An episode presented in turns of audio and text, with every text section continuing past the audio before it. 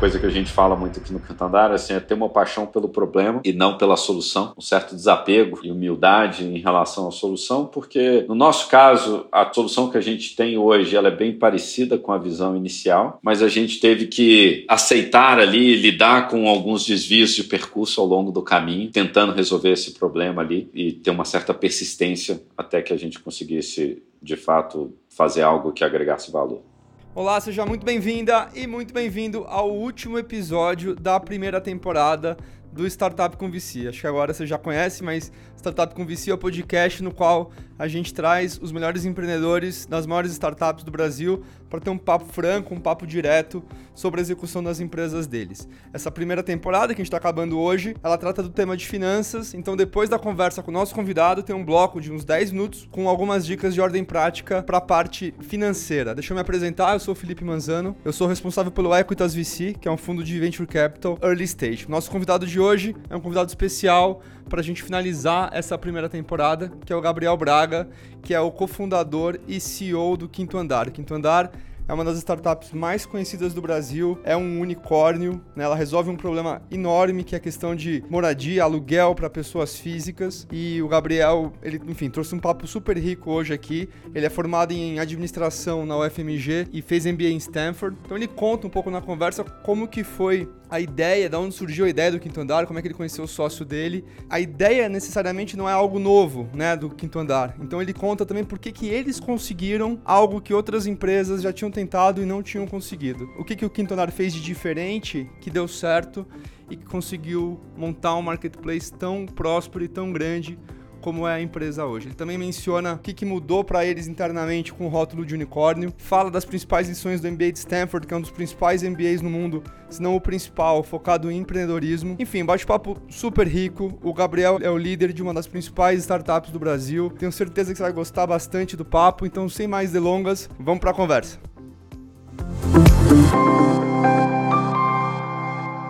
Fala Gabriel, bem-vindo à Startup com VC. Prazer ter você aqui hoje com a gente. Obrigado pelo convite, o prazer é meu.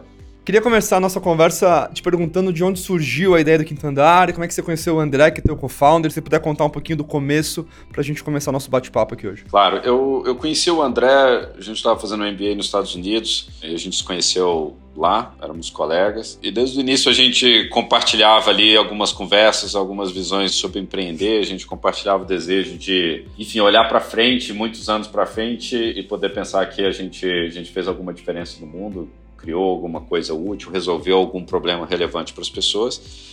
E, e nessas discussões de problemas ali que a gente gostaria que alguém resolvesse para a gente, surgiu a discussão de aluguel. Então, tanto o André quanto eu não éramos de São Paulo. Eu vim de BH para São Paulo em 2006, é, enfim, no começo da minha carreira, e tinha enfrentado os problemas de procurar um imóvel e ter uma série de enfim, informações desencontradas online, fotos que não servem para nada, imóveis duplicados, é, uma perda de tempo com visitas improdutivas e depois questão da garantia.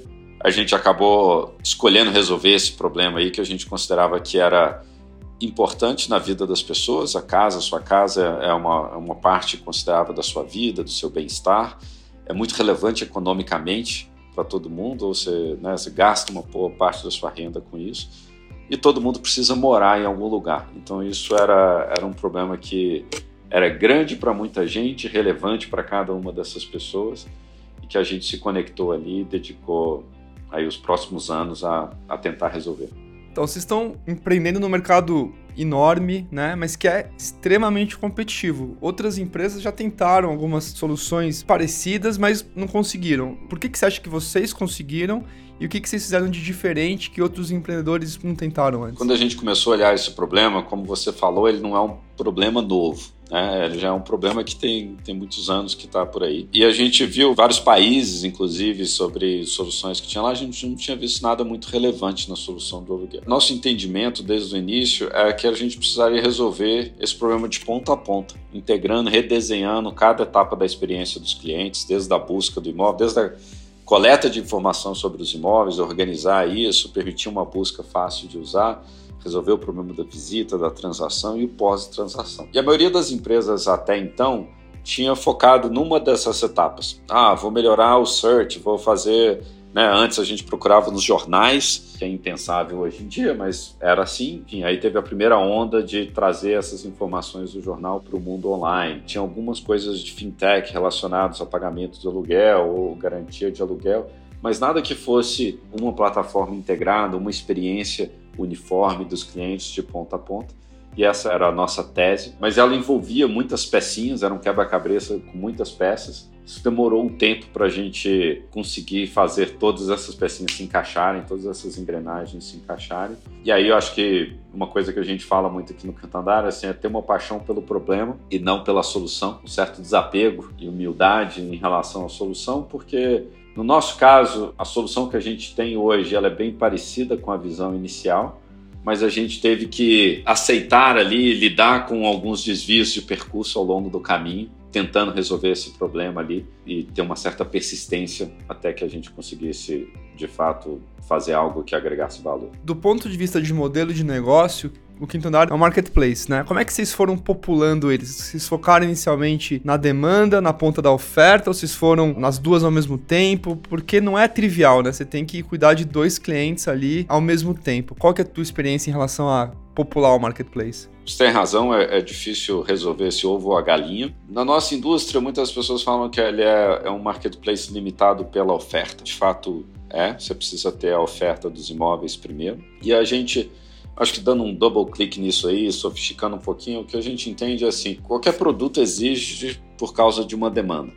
Né? Então, se a gente está querendo resolver o problema de moradia, a gente tem que entender muito bem o que, que a demanda por moradia quer. E nesse caso, acho que a gente teve uma conexão mais profunda com o inquilino no começo do quinto andar. Hoje é mais amplo para quem quer comprar imóvel também. Mas nesse foco inicial na locação, não adiantava só trazer um tanto de imóvel para o site, então a gente tinha que ter desde o início um foco muito grande em, em criar algo que diferenciasse a nossa proposta para o lado da demanda, e aí a demanda vindo, eventualmente a oferta vai, vai vir, vai ficar e vai continuar crescendo.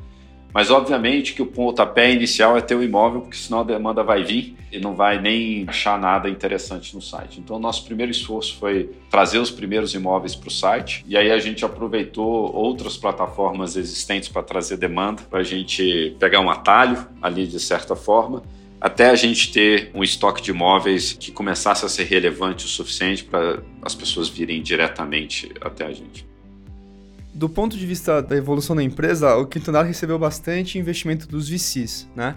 Queria te perguntar, além do capital investido, se os VCs agregaram em mais alguma coisa, como é que você extraiu o valor dos seus investidores, além do valor financeiro, e no que, que isso ajudou a empresa? A nossa história, assim, a gente, nos últimos anos, teve a oportunidade, o privilégio, assim, de contar com um investimento bastante significativo, mas não foi assim desde o começo, não. Na verdade, a gente voltou dos Estados Unidos bem empolgado de estar resolvendo um problema grande, um mercado grande, mas a realidade foi que ninguém queria investir na gente. Então a gente pegou um pouquinho de dinheiro com alguns amigos. Eu e o André tinha uma dívida grande do MBA, uma dívida em dólar. Na, naquela época o dólar era 1,70, tá? Pra... Em dólar a dívida ainda, né? É, mas aí a dívida continuou e o dólar aumentou, né? Então foi bem, foi bem difícil. Assim. Mas enfim, a gente pulou no barco ali para montar a empresa sem muito dinheiro. Então a gente rodou uns dois, três anos até a gente conseguir fazer o Series A. Depois a gente rodou mais um pouquinho, fizemos o Series B, que foi bem apertado, foi um momento difícil também eleições no Brasil, uma entre safra ali de investimentos. E depois só na Series C e D que a gente de fato deu uma escalada e aí era o momento mais favorável do mercado como um todo. O que eu acho que os investidores ajudam no nosso caso, a gente vê os investidores como uma extensão do nosso time. Quando a gente está pensando no time, você precisa ter o atacante, a defesa, o meio de campo, você precisa ter um time que se complementa. E a gente pensou nos investidores da mesma forma. Como que, que, que eles podem trazer para a mesa, para esse time expandido, que possa agregar valor para a gente. Então, por exemplo, o Kazek, enfim, é o time que construiu o Mercado Livre, maior marketplace da América Latina, então entende muito da América Latina, entende de marketplace, as dinâmicas de marketplace e o que, que precisa acontecer para criar uma empresa de tecnologia de ordem, de classe mundial na América Latina. Né? A gente teve o Kevin Lefruse, que foi um, que é um investidor da Excel, que fez o Series A do Facebook, tem bastante do DNA do Silicon Valley, como que fazem isso no Silicon Valley versus América Latina, como que a gente confronta a nossa realidade aqui, mas com que é, enfim, a referência mundial nisso. Depois a gente teve o QED, que é super especializado em fintech e nos ajudou na parte mais técnica, mais analítica de criação de algoritmo de decisão de crédito, de políticas de crédito. Enfim, são coisas que geram muito valor para os nossos clientes, são parte importante da proposta de valor que a gente tem, mas também representam um risco para a companhia se a gente não, não fizer direito. Esses são alguns exemplos do começo, depois a gente teve GA, SoftBank em estágios mais, mais avançados.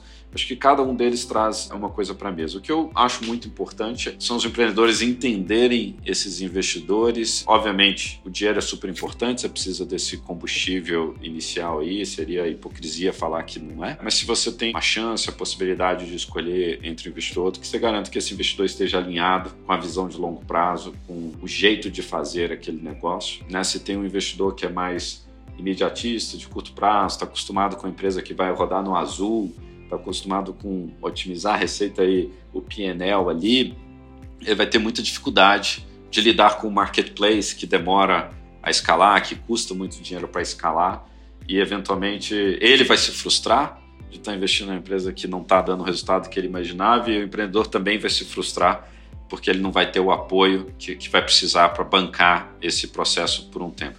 E acho que a maioria das pessoas até tem consciência sobre essas coisas, né? sabem descrever isso. Se eu estiver fazendo aqui um podcast com vocês, elas, elas, vão saber elaborar sobre isso, porque, enfim, viram isso em algum lugar. Mas, de fato, ter o estômago para encarar isso no dia a dia, nas decisões do dia a dia, eh, são outros 500. A gente teve, por exemplo, quando a gente lançou o seguro fiança grátis, nosso produto que elimina a necessidade do inquilino pagar uma garantia pelo aluguel, mas garante do lado do proprietário que ele vai receber o aluguel em dia, a gente tinha um seguro backup ali por trás que custava mais do que a nossa receita. Então, seja, cada negócio que a gente fechava, a gente estava no negativo antes de pagar os impostos. E, obviamente, a gente precisou do apoio dos nossos investidores, do nosso board para fazer isso. E demorou dois minutos para eles apostarem nisso com a gente, né? que era uma tese, que era uma crença que a gente ia ter que pagar para ver que eventualmente isso ia melhorar a liquidez do marketplace e que o nível de inadimplência, o nível de perdas ia ser sustentável, mas ninguém tinha, ninguém sabia disso. A gente não tinha nenhum histórico, nenhum dado que pudesse convencer isso. E se a gente ficasse discutindo ali meses sobre dá para fazer, não dá para fazer, como negocia o preço antes de fazer, a gente ia ficar nesse ovo a galinha e não ia ter montado o produto que talvez foi uma das coisas mais disruptivas que a gente fez para a indústria. Assim.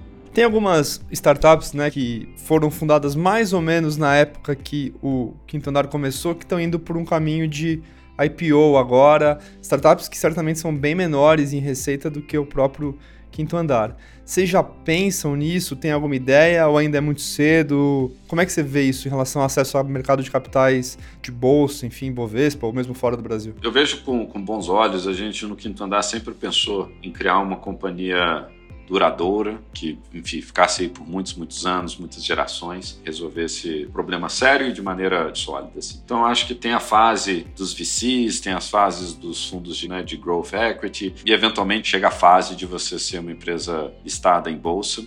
Eu acho que isso pode ser super benéfico para a disciplina interna da companhia, para o amadurecimento da companhia, mas tem que ser feito na hora certa também. Se, se atropelar só pela, putz, o momento de mercado está favorável, vou passar aqui o carro na frente dos bois, eu acho que pode dar errado. Assim. Então a gente opera internamente com a disciplina de como se a gente fosse uma empresa pública, que a gente cria os processos e vai criando uma infraestrutura interna para isso, mas a gente acredita que ainda tem um pouco de tempo aí para a gente considerar essa opção com mais atenção. Mas a gente vê como bons olhos e uma parte natural do processo, não é o nosso foco, de quando que a gente vai ter um evento de liquidez ou quando que a gente vai acessar nisso, mas a gente vê como parte da jornada de criação de uma empresa duradoura. Eu queria falar um pouquinho de cultura, formação, montagem de time, que é um ponto super desafiador para todo mundo que monta startup. Eu acho que a pergunta que eu queria fazer é quais são os mecanismos que vocês utilizam para manter e reforçar a cultura da empresa, especialmente nesse momento agora de home office, nesse ano de pandemia, já com um time grande, né, já com vários níveis de hierarquia, como é que o que, que tem mais dado certo e também coisas que vocês tentaram e deram errado aí para manutenção de cultura da empresa? A cultura numa empresa de crescimento rápido é um desafio grande pela matemática das coisas, né? A gente estava fazendo uma conta aqui que das pessoas que estão trabalhando com a gente hoje, 80, 90% entraram tem pouquíssimo tempo, né? Porque a gente está numa curva muito inclinada, assim. Então a cultura vai mudando você querendo ou não, em função dessa entrada de novas pessoas o tempo inteiro, dessa troca constante de coisas acontecendo. Então, a gente tenta ter clareza sobre quais são os pilares disso, mas ao mesmo tempo uma flexibilidade para a gente ir aprendendo com essas pessoas novas e adaptando. A gente não tem tanto aquele apego ou a nostalgia de falar assim, putz, era assim no começo, agora tá diferente, porque tem uma série de coisas que a gente é muito melhor hoje do que a gente era no início, porque a gente foi trazendo pessoas que durante o processo de recrutamento a gente fazia um filtro muito criterioso de entender se aquela pessoa trazia um gene favorável para o nosso DNA, né? E esse DNA está em constante formação, assim.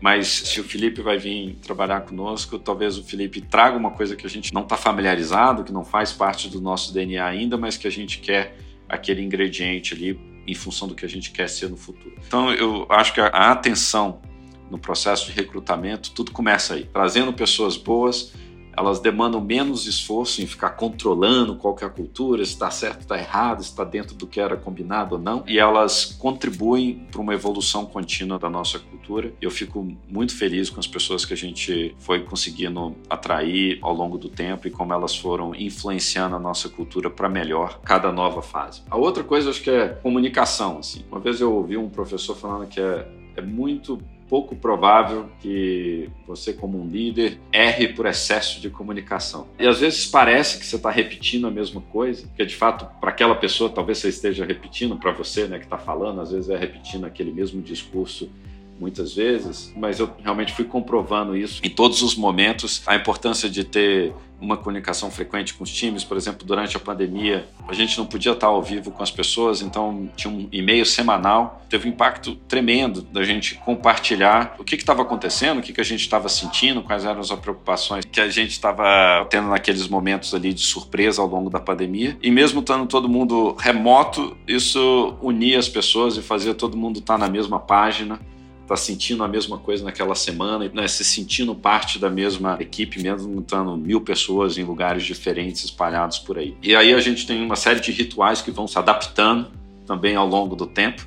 Às vezes tem coisas que funcionavam há, há seis meses, há um ano atrás, que a gente teve que adaptar mas de manter uma comunicação, um contato muito frequente com as equipes. É muito fácil, vira e mexe a gente às vezes erra um pouquinho a mão aqui de tipo, ficar conversando só com aquele ciclo de pessoas no seu entorno imediato, assim, que é o mais automático.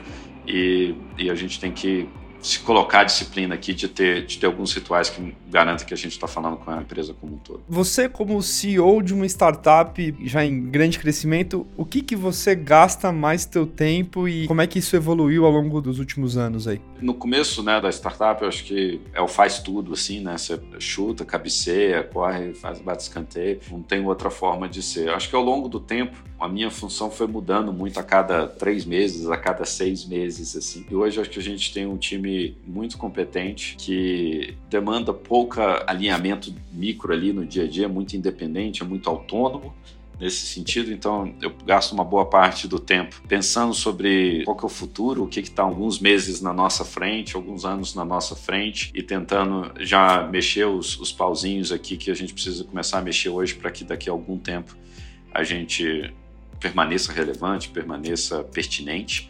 Né? E isso é um, certo privilégio, eu acho, pela equipe que a gente foi tendo. Muitas vezes eu estava ali com a cabeça baixa, focando no dia a dia mais imediato, e hoje eu consigo olhar um pouco mais para frente, conseguir refletir sobre essas implicações e provocar o time também sobre para onde a gente está indo. Ainda gasto tempo com recrutamento de pessoas chaves. No começo era quase todo mundo passava, hoje é logisticamente difícil, mas ainda gasto uma boa parte do tempo nessa fase. Eu acho que conversando com, com a equipe e com os clientes, conectando com os problemas que a gente está resolvendo, que também acho que é fácil a gente entrar no dia a dia e se distanciar um pouco da essência do problema que a gente está resolvendo, que é algo que eu procuro permanecer conectado com eles. Eu queria te perguntar um pouco sobre o rótulo né, de unicórnio. Eu queria saber se isso mudou alguma coisa internamente. Naturalmente tem muita mídia espontânea que é gerada, né? Queria saber se tem alguma outra vantagem e também se internamente aumenta a pressão, a maior visibilidade. Comenta um pouco sobre esse selo que grudam na empresa, se você vê mais como positivo ou mais como negativo? Eu vejo como positivo, acho que é negativo quando isso vira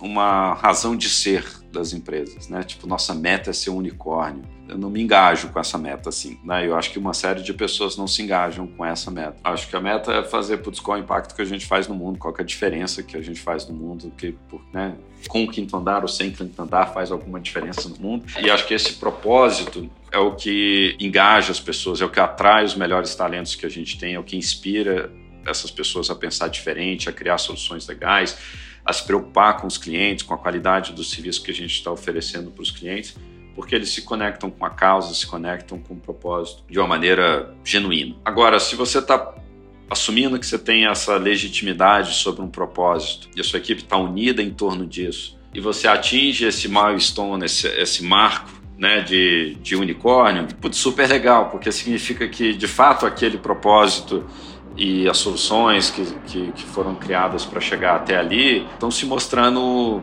relevantes para muita gente, está causando um impacto na vida de muitas pessoas e gerando alguma relevância econômica também. Então é super legal, eu acho que é um sinal, mais um, uma métrica assim, que serve para reforçar ali que a gente pode estar num caminho, num caminho legal.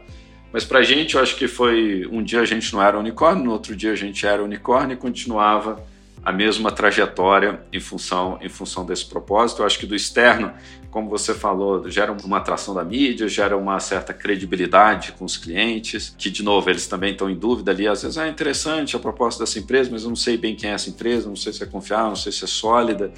E eu acho que o, o selo, como você falou, do, do unicórnio aí, fala, putz, alguma coisa deve estar acontecendo interessante ali. Internamente, eu acho que ela acaba atraindo é, muitos talentos, eu acho que ela cria uma certa visibilidade, uma empresa que está vencendo, né, que está progredindo e que está numa trajetória de fazer algo interessante. Então a gente viu um efeito muito positivo aí na atração de talentos que às vezes não queriam estar na empresa lá no comecinho, mas enxergam que essa empresa ainda está no começo da trajetória. Seja, se você for um unicórnio e parar, não faz muito sentido, mas se você for um unicórnio e ainda puder crescer 10, 20, 30, 50 vezes mais, pode ser um momento interessante de você pular no barco ali. A gente viu esse efeito, sentiu esse efeito positivo aí nos últimos tempos. A história de Quintanar é uma história de muito sucesso, mas eu tenho certeza que houve vários problemas e várias coisas que deram errado.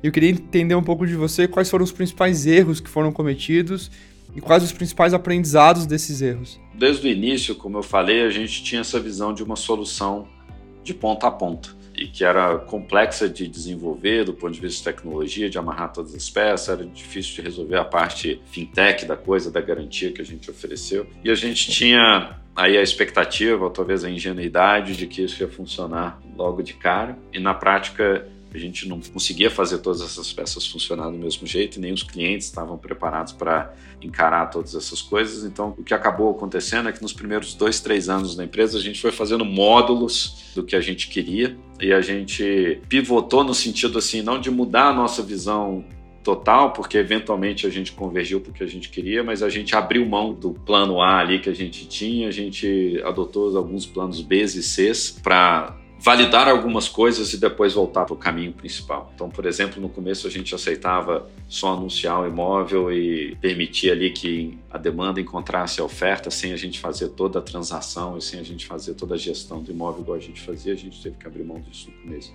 E mesmo que quando você finalmente chega no ponto que a gente que a gente queria, essa é mais uma história de acerto do que do que o erro, mas foi uma surpresa para a gente quando a gente lançou o produto de, da garantia embutida ali, o seguro fiança grátis, a gente esperava que fosse ser um sucesso imediato e, na verdade, dois terços dos nossos proprietários foram embora do site quando a gente anunciou aquilo que a gente achava que era a melhor coisa que a gente estava fazendo. Era uma questão de, de confiança, né? Uma startup pequena as garantias locativas servem exatamente para segurança, né? Então você pede o fiador ou pede um seguro, etc, para te proteger contra o risco. E aí vem uma startup que você não conhece direito e vai falar assim, não, não precisa dessas garantias, deixa que a gente vai garantir de um outro jeito aqui. E o contrato é diferente, é um contrato de 30 meses de longo prazo. Então gerava, o mercado não estava de certa forma pronto para aceitar isso. E quando a gente anunciou no primeiro mês, dois terços foram embora. Só que a gente fechou mais transações naquele primeiro mês. No segundo mês a gente fechou um pouquinho mais, no terceiro mês um pouquinho mais. E aí a, a imprensa começou a cobrir e dar mais atenção para o que a gente estava fazendo e eventualmente a coisa acelerou. Mas sabe quando você acelera o carro, ele dá aquela engasgada antes de de fato começar. Então foi, foi parte da nossa história.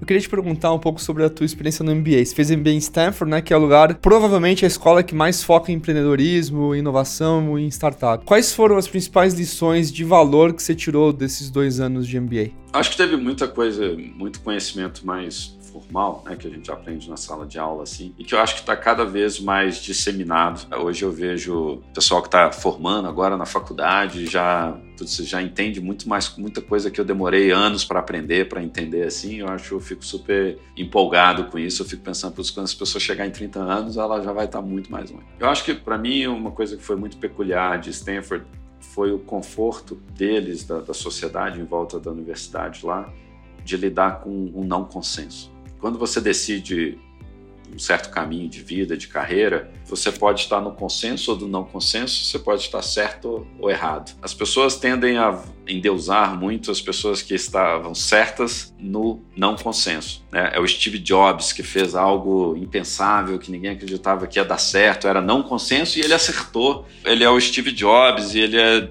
gênio, é fantástico. E eu acho que tem um pouco disso, mas a coisa mais difícil, na verdade, é porque você não vai, você não sabe se você está certo ou errado antes de você tentar. O que você sabe é que você está fazendo algo consenso ou não consenso, contrário à maré.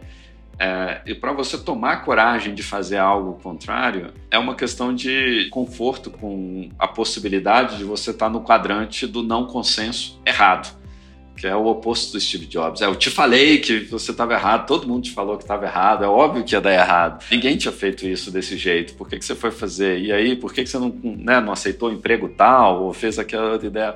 Então, acho que tem um... A nossa sociedade brasileira, a estrutura familiar, a estrutura de onde que a gente vem, não dão muito apoio para isso. Era muito mais fácil você justificar ter um emprego legal ou seguir no, no processo do consenso, onde tem uma chance maior de você estar tá certo e eu acho que eu saí de lá um pouco mais confortável com estar nesse quadrante do não consenso. E aí, eventualmente, pode ser que estivesse certo, mas eu estaria confortável de estar do lado errado também. E se tivesse dado tudo errado, eu acho que teria valido a pena de qualquer forma. Queria te perguntar também, você tem algum conselho? Quais são os teus conselhos para fundadores que estão começando a montar agora ou gente que está pensando em sair do emprego para começar uma startup no Brasil? Eu pensaria primeiro em olhar para internamente para né, cada um fazer uma reflexão profunda sobre qual que é a, a fonte da sua motivação. É, empreender não é um, um caminho fácil, hoje está mais na moda do que em algumas gerações anteriores. A sociedade está um pouco mais favorável a isso. Mas aí tem, às vezes, o risco do modismo, de fazer só porque meus colegas estão fazendo, porque é legal, porque tem investidor, tem capital disponível, tem todos esses negócios. Mas é uma questão mais estomacal, assim, de você ter de fato o estômago para lidar com os altos e baixos, com as dificuldades que vêm. E se isso for, for uma motivação intrínseca, uma vontade genuína sua de, de perseguir esse caminho, pula com tudo. Se não for, não faça só para agradar o que parece ser uma carreira legal, que dá dinheiro. Tem, acho que várias carreiras que conseguem dar dinheiro suficiente, assim. E se você seguir esse caminho, acho que procurar um problema relevante, que de fato faça a diferença e insistir nesse problema, mesmo tendo a, a abertura ali para eventualmente iterar na sua solução, na sua ideia inicial, mas perseguindo um problema relevante, se você de fato consegue resolver, provavelmente vai criar uma empresa, um negócio em torno disso, vai descobrir como fazer se esse problema de fato for uma dor de alguém. Nessa parte final aqui da nossa conversa, tem algumas perguntas rápidas, mais para entender um pouco tuas referências culturais, enfim, é, pessoas e livros, enfim, que te influenciaram. Então, a primeira pergunta é: qual foi o livro mais importante da tua vida? Acho que tiveram muitos. Tem um que chama Search for Meaning ou alguma coisa assim. Eu li bem no comecinho da minha carreira, mas o que eu acho que dava essa, essa, perspectiva de psicólogo, de um campo de concentração, que falava a importância que as pessoas precisam de um propósito, de um sentido na vida para encarar a adversidade. Putz, um campo de, de, de, concentração acho que deve ser uma das piores coisas que pode acontecer. É do Viktor Frankl, né? Viktor Franklin, isso. É... Em é... português chama Em Busca de Sentido esse livro, é bacana. É, enfim, eu acho que esse era um mais filosófico, assim, que eu acho que base de tudo. Depois teve uma série aí, acho que todo dia eu tô aprendendo alguma coisa nova. Tá lendo alguma coisa agora ou tá muito corrido aí e não tá lendo nada? Agora eu tô lendo como, como lidar com meus filhos. Você já tem mais de um já? Tenho dois e um a caminho. Tem um de 5, um de 3 e um a caminho. Tô entregando aí essas KPIs aí, essas metas. Tá no... Mais difícil do que montar o quintanário é convencer tua esposa a ter três filhos num espaço tão curto de tempo, né? E ela tá empreendendo também. É uma, é uma aventura aqui, nós dois tentando conciliar o lado profissional, a família, o casamento e os três filhinhos. Legal. Quem que foi a pessoa que mais te influenciou do ponto de vista profissional? Olhando para trás aqui na minha trajetória, acabou sendo o André, meu sócio, cofundador. Acho que minha esposa até brinca que eu casei primeiro com ele, né? Depois eu casei com ela, mas eu acho que a gente se complementa muito e olhando para quem eu sou hoje, tem uma boa parte de que fui aprendendo, convivendo com ele ali no dia a dia, a gente se complementando, enfim, às vezes tem as dificuldades que a gente enfrenta em conjunto e a gente vai, vai valorizando né, a parceria que, que foi sendo construída ao longo do tempo. Assim. O que, que você aprendeu empreendendo? Uma das coisas assim é ser muito exigente sobre qual é a resposta certa, sem necessariamente querer estar certo. Ou seja, todo dia a gente está se perguntando alguma pergunta difícil, está tentando descobrir como faz alguma coisa.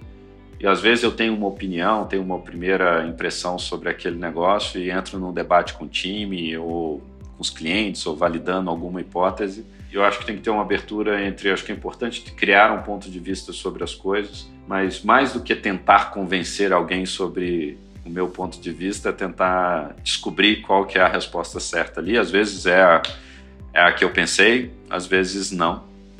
E eu acho que isso permite com que a gente vá tendo a humildade para aprender, aprender com os clientes, aprender o que funciona, ser desapegado daquela solução que a gente achou que era melhor e iterando na, nas nossas próprias ideias. E eu acho que é importante para atrair pessoas que são proativas no jeito de pensar, estimular essas pessoas a pensar, criticar o que a gente está considerando fazer, as decisões que a gente está fazendo. Então eu, eu me empolgo bastante com esses debates e eu acho que eles são importantes para a gente fazer as coisas certas. Tem alguma frase ou algum ensinamento assim que você gosta de repetir, que você queria dividir aqui com o público do podcast? Tenho usado bastante essa paixão em si pelo problema e não pela solução. Acho que ela resolve uma boa parte de algumas coisas que a gente tem no dia a dia. Gabriel, obrigado pela conversa, foi ótima. Valeu pelo teu tempo hoje. Obrigado pelo convite. Espero que tenha sido útil aí. Um abraço. Um abraço, tchau, tchau. valeu.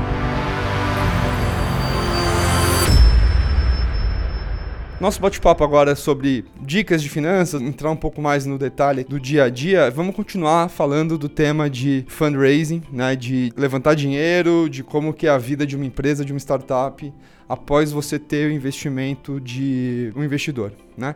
Uma das coisas que é mais importante, na nossa opinião, em relação a ter um round bem sucedido, é você ter acesso ao chamado smart money, que é conhecimento agregado que vem junto com o dinheiro seja do teu investidor institucional, que é um venture capital, seja de anjos, que são pessoas físicas. Né? Isso é uma coisa super importante porque nas fases mais tardias de uma empresa, rounds B, C, acho que a partir do C especialmente, são poucas empresas que chegam lá, mas nessa hora é, é realmente o que importa é o dinheiro e o valuation, né? Você já vai estar com uma empresa grande e você já vai estar muito mais preocupado em evitar uma diluição e de ter dinheiro para conseguir construir. O próximo passo já vai ser uma empresa com um perfil já de scale up e não uma startup. Mas na, na, fase inicial, na fase que a gente gosta de comparar com a fase mais embrionária ali, as pessoas que você traz para te ajudarem na tua execução do dia a dia, né? E quem vai executar é você e teus sócios, mas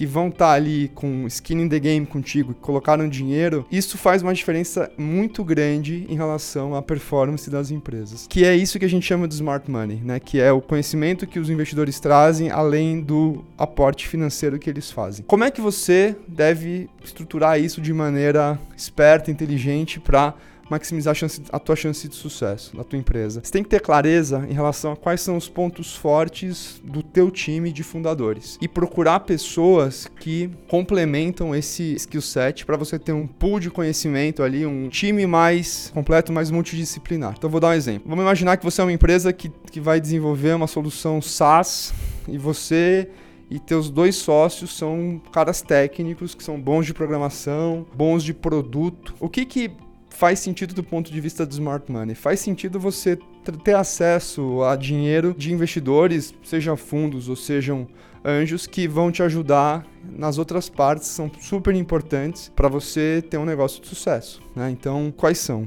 Primeira coisa é a parte comercial, né? Pessoas muito fortes em produto geralmente têm aquela, aquele hábito de tentar resolver todos os problemas com novas features do produto, novas funcionalidades. E como é fora da zona de conforto, elas vão protelando, vão atrasando o MVP ou não tem muita facilidade em desenvolver canal de venda. E isso é um baita erro, porque geralmente os melhores produtos são desenvolvidos com ciclos de iteração curtos em que você está pegando feedback ali em cima do teu MVP. Então, nesse cenário que eu descrevi, de um time muito forte em produto, é muito legal você e atrás de um investidor que te ajude nessa parte comercial. Uma outra coisa que a gente vê por experiências prévias aqui da gente que, que agrega valor. Você ter um anjo que seja um advogado muito bom, sócio de um escritório de advocacia de primeira linha. Por que, que isso ajuda? Porque você sempre vai precisar de um advogado. E não é que o cara vai trabalhar de graça, mas como ele investiu na empresa, você vai ter acesso a sempre poder ligar, perguntar, porra, tô com tal dúvida ou então estou aqui estruturando meu stock option plan, eu estou com dúvida nesse ponto. E quando é uma coisa rápida de ligar para o telefone poder perguntar, aí sim você geralmente não vai ter custo. Então é uma coisa que a gente vê algumas startups que fazem isso com muita maestria de no round inicial, na rodada inicial, traz ali um advogado que tem, enfim, vontade de investir, de ter exposição em startups, já deixa combinado, olha, quando eu tiver dúvidas jurídicas ou, ou precisar de alguma indicação, eu te ligo e te pergunto, beleza?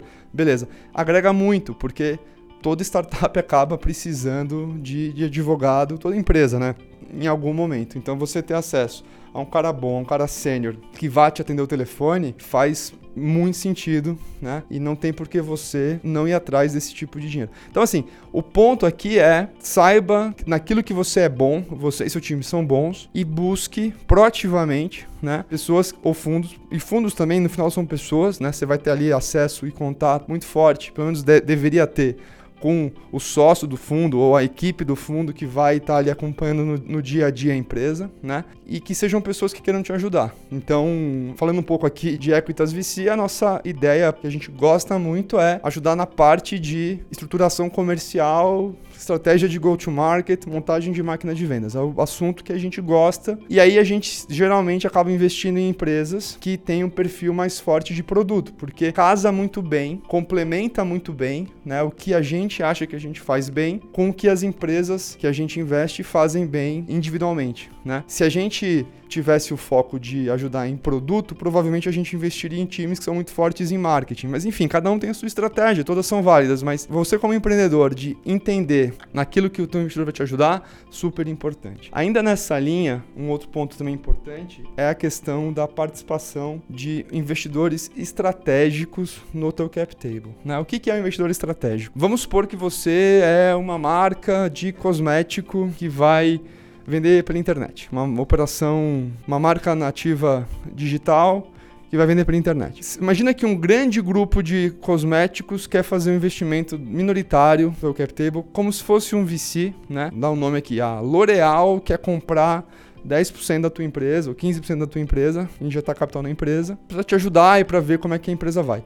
Esse é um exemplo de um investidor estratégico. É alguém que já está no mercado e que entra no estágio inicial e de maneira minoritária, né? Porque da mesma forma que os fundos de VC entram.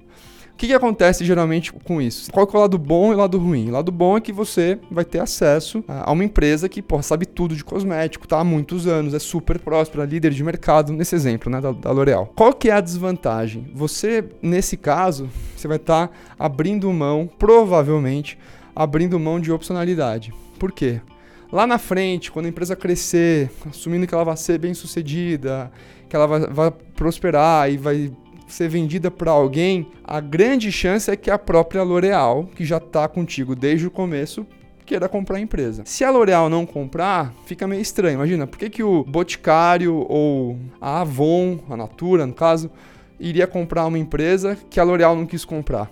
Né? Fica uma história meio esquisita, porque em teoria a L'Oréal tá desde o começo, ela conhece toda a história e viu como a empresa se desenvolveu e não quis comprar. Então é por isso que muitas vezes o investidor estratégico, ele é o que a gente fala que reduz opcionalidade de saída. E muitos VCs se preocupam. É muito comum a gente ver alguns casos de lá, empresas do ramo de transporte que já tem no cap table uma transportadora, né? É, ou um grupo de logística. É ótimo porque você vai ter acesso à informação daquele setor mais rápido, vai ter ali um sócio, é um exemplo de smart money, né, no final das contas, é um cara que tem muito conhecimento do teu setor, mas é importante você saber que no longo prazo você vai estar tá abrindo mão de opcionalidade e, e, os fundos, geralmente, eles levam isso em conta na hora de decidir se eles vão investir ou não na empresa. Então, assim, acho que é só o alerta aqui é, pode dar certo? Super, pode dar super certo. Mas é importante você ter ciência de que isso, que isso existe e de que isso impacta na empresa beleza? O último ponto que eu queria tocar aqui é em relação a board. Muitas pessoas têm dúvidas em relação a board, o que é o board, como é que é a dinâmica, né? E muita gente tem, muitos empreendedores, depois que levantam é, investimento, eles têm uma relação com o board como se ainda tivessem pitching para conseguir investimento. Só traz boas notícias, só traz um mundo maravilhoso, só vende a visão, mas é diferente. As boas startups que têm uma relação, uma dinâmica boa com o board, a primeira coisa é você ter uma relação de confiança com o teu board. São pessoas que vão estar no teu board são geralmente os investidores, enfim, são sócios investidores, mas são pessoas que geralmente têm bastante experiência nesse mundo de startup e têm consciência de que as coisas não saem como planejado, né? As coisas dão errado, as coisas atrasam, as coisas saem mais caro, o cliente não fecha, ele não te responde, você não bate a meta. Então, não é legal, né? não é a postura correta, você que é supostamente o CEO de uma empresa, ficar ali num modo muito comercial com o teu board. E, na verdade, o mais legal é quando você não é o cara que fala o tempo todo, não é só expositivo. É realmente uma discussão de partes que estão interessadas e que estão alinhadas, porque está todo mundo investido naquele negócio, seja por tempo, né, no caso dos empreendedores, seja por dinheiro, no caso dos investidores, mas todo mundo na sala quer que o negócio dê certo. Então, a, o que a gente aconselha né, para você aproveitar melhor o teu board é não ficar adorando a pílula, falar a verdade e expor as dificuldades, interagir, não ficar só expondo, ficar lá uma hora, duas falando, falando, falando, não sair com nenhum aprendizado. Não é que você está indo fazer uma prova você vai receber uma nota, entendeu? E muita gente se comporta dessa maneira, fica nervoso, fala, puta, meu mês foi ruim, vou tomar pau no board. Às vezes acontece, mas o intuito não é você ter um resultado de aprovado ou reprovado. O intuito é sair com ideias né? Pegar um pouco da experiência dessas pessoas que estão em outros boards também, de como você deve, como CEO, como C-level de uma startup, agir para reverter a situação e arrumar o que está quebrado. Então, saiba o que, que as pessoas do teu board são boas e no que, que elas têm expertise e pergunta para elas, né? Acho que até para quem é board, quem participa, é muito mais legal quando o fundador vem com perguntas, fala, ó, oh, eu tô precisando disso aqui, eu tô com essa situação. Você já passou por alguma coisa similar? Já viu alguma empresa que está com essa situação? Já teve algum problema parecido? Como é que você resolveu na outra empresa que você participa do board também? É essa dinâmica que vai te trazer mais valor, né? Colocar em contato, tipo, porra, você tá naquela empresa que resolveu esse problema. Posso falar com o fundador? Posso ir atrás? Me coloca em contato? É nisso que você vai gerar valor para você, e para a empresa, né, do ponto de vista de interação com o board. Então, o alerta aqui, e é para concluir aqui nesse esse nosso papo de hoje, justamente não imagina que é uma banca examinadora, e sim que é uma conversa de falar, meu, somos sócios, tô com esses problemas, sempre vai ter problema em startup, sempre vai ter coisa que tá dando errado, coisa que tá quebrando, né? Sempre vai ter. É um, é pressuposto do, do business de empresas que estão iniciando e estão se encontrando ali. E usa isso de maneira inteligente para puxar conhecimento, para aprender e não só para ficar falando durante duas horas, tentando vender um peixe que muitas vezes você não está sendo totalmente sincero. Tá bom? É isso. Espero que você tenha gostado aqui das nossas dicas de hoje. Muito legal esse papo de hoje. Realmente a gente ficou contente aqui no Startup com VC de fechar a temporada com um founder de grande destaque. Gabriel tem feito um trabalho, ele e a equipe, né? Nunca individual, mas ele e a equipe tem feito um trabalho brilhante de execução no quinto andar, tanto do ponto de vista da solução, que é muito bem vista pelo mercado, pelos clientes. A gente conhece algumas pessoas de real estate, né, desse mundo imobiliário, de empresas super tradicionais que elogiam bastante o quinto andar. Também do ponto de vista de funding, conseguindo engajar e levantar dinheiro. Então, acho que é uma experiência de muito sucesso, ótimo para a gente fechar essa primeira temporada. A gente tem nosso site, né? Agora a gente vai entrar num pequeno recesso. Né? Não vai ter na semana que vem episódio, mas tem o nosso site que é startup.com.vc. Lá você pode ter acesso ao nosso grupo de Telegram, newsletter, é só colocar o e-mail, enfim, os outros episódios da temporada que a gente está finalizando hoje. No ano que vem, a gente vai começar o ano, vai ter uma nova temporada. A gente já tem um tema definido que a gente está muito animado, que é o tema de vendas. Então, a próxima temporada vai abordar o tema de vendas. É um tema rico, amplo Toda startup tem que vender e a gente vai trazer pessoas que têm muita expertise na parte comercial, mas que também estão tocando as empresas. Vai ser muito massa, a gente está bem animado, temos alguns episódios gravados, está sendo muito bacana. Tá bom? Obrigado pela sua audiência. Se você gostou do nosso conteúdo, divulga aí com seus amigos, envia para eles e a gente se vê no começo, no meio de janeiro do ano que vem, para mais uma temporada do Startup com VC. Um abraço.